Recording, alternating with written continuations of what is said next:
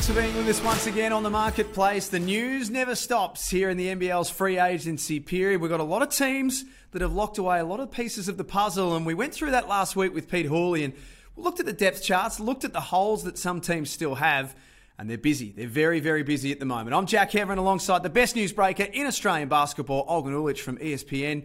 Olgun, let's start with Ben Ayre. He's been a name that a lot of teams have spoken about and a lot of fans have spoken about as well and said, who's signing this guy for next season? Well, he's got a home. He does. Ben Ayre signed a two-year deal with the Southeast Melbourne Phoenix.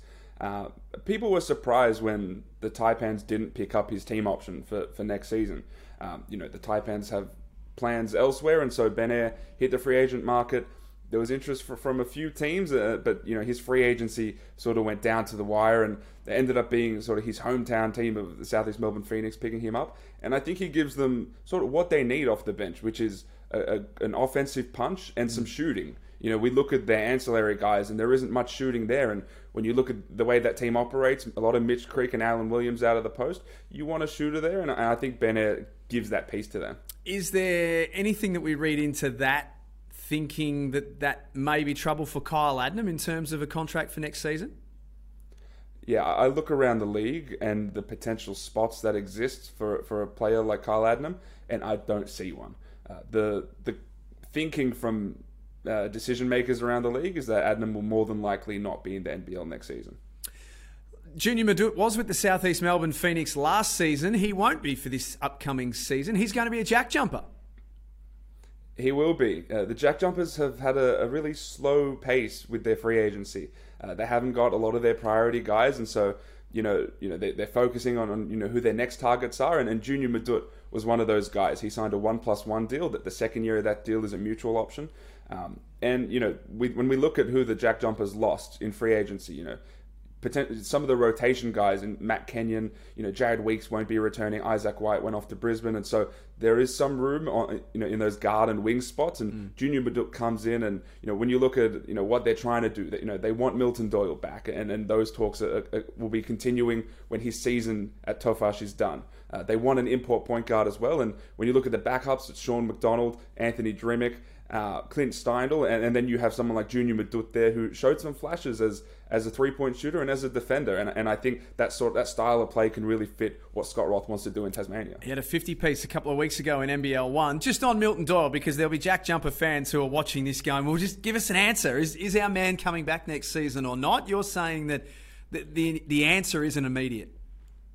It's not immediate. It, it, it seems imminent though. Uh, Doyle's season uh, in Turkey is nearly done, mm. and so um, once that season is done, then the talks can reach an advanced stage. I'm told that there is optimism from both sides. This isn't just Tasmania, you know, gaslighting people. This is everyone involved saying that this, this is something that, that there is interest in. And so it wouldn't surprise me once Doyle's season finishes in Europe that a deal gets done relatively quickly.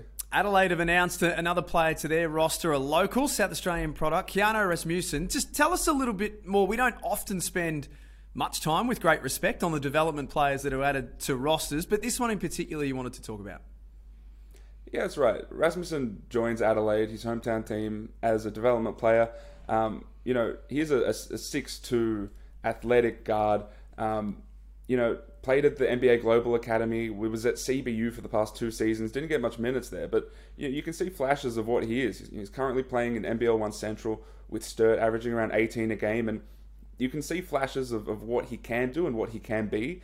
And I think what Adelaide is doing is really smart in putting impact, potential impact guys in those DP spots. They already have Fraser Roxburgh, yep. who, if you watch any NBL One Central, is a really quality player and could probably make an impact in the NBL today if he had to. And so we've seen over the past few years DP step up, whether it be because of injuries or other circumstances. And I think Adelaide is sort of loading their DP spots with guys who could potentially step in and make some sort of impact. And now, with that addition, they're loaded in the guard spots, aren't they? Really, when you think about it, Mitch McCarron, Jason Cadee, we, we have Rasmussen, as you mentioned as well. So, in terms of ball handling, they're, they're pretty well set.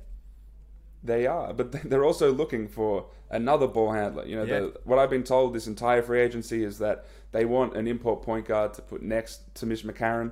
Uh, and you know when you look at the remainder of that roster, it looks pretty set to basically put an import point guard, and the other pieces will sort of just fall together after that. And so when you look at the, the creators on this team, it, it, looks a lot different to last season, where we saw a lot of Sunday Dech backup point guard minutes, which I don't think we're going to see a lot this season because you will have an import point guard, Mitch McCarron, Jason Cadee. You know there are these pieces now, and and Adelaide is sort of is stacking up. I, I think their depth is quite underrated at this point. Taran Armstrong uh, was a name discussed on the marketplace. Pete Hooley flagged it last week on the show. Tasmanian product, and there was certainly a lot of interest from the Jack Jumpers, but he'll be playing up north with Adam Ford this season. Yeah, that's right. I'm told Taran Armstrong signed a, a two year deal with the Cairns Taipans. Uh, he is, uh, you know, without hyperbole, one of the most exciting up and coming Australians.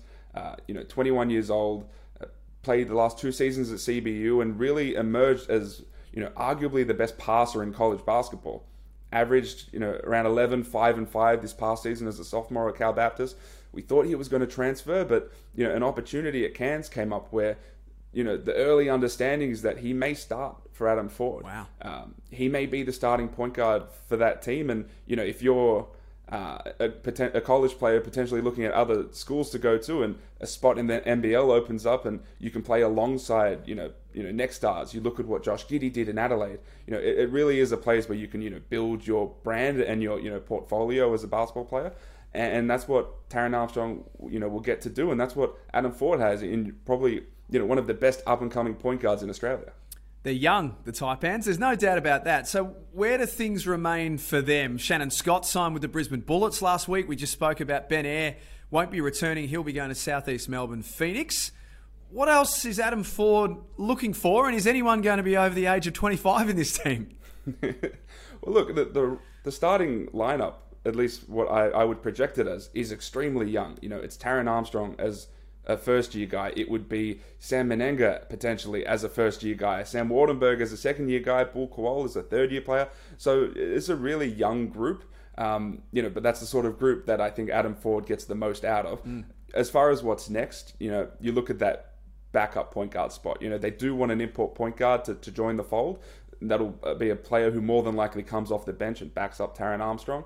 And so that's the priority for, for the Cairns Taipans right now because otherwise, you know, their, their roster is, is filling up really nicely. You know, Jonah Antonio's back, Lat Mayen's back. They got Akoldah Gak, who's playing really, really well in the NBL 1 North. And so, you know, it's a young team, uh, but, you know, the pieces are, are seemingly fitting together quite nicely.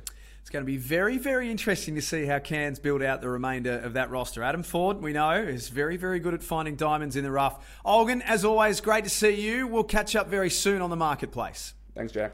And of course, you can stay up to date with all of the latest NBL free agency news. Go to nbl.com.au, all of the NBL social media platforms. And until next time, we'll see you on the marketplace.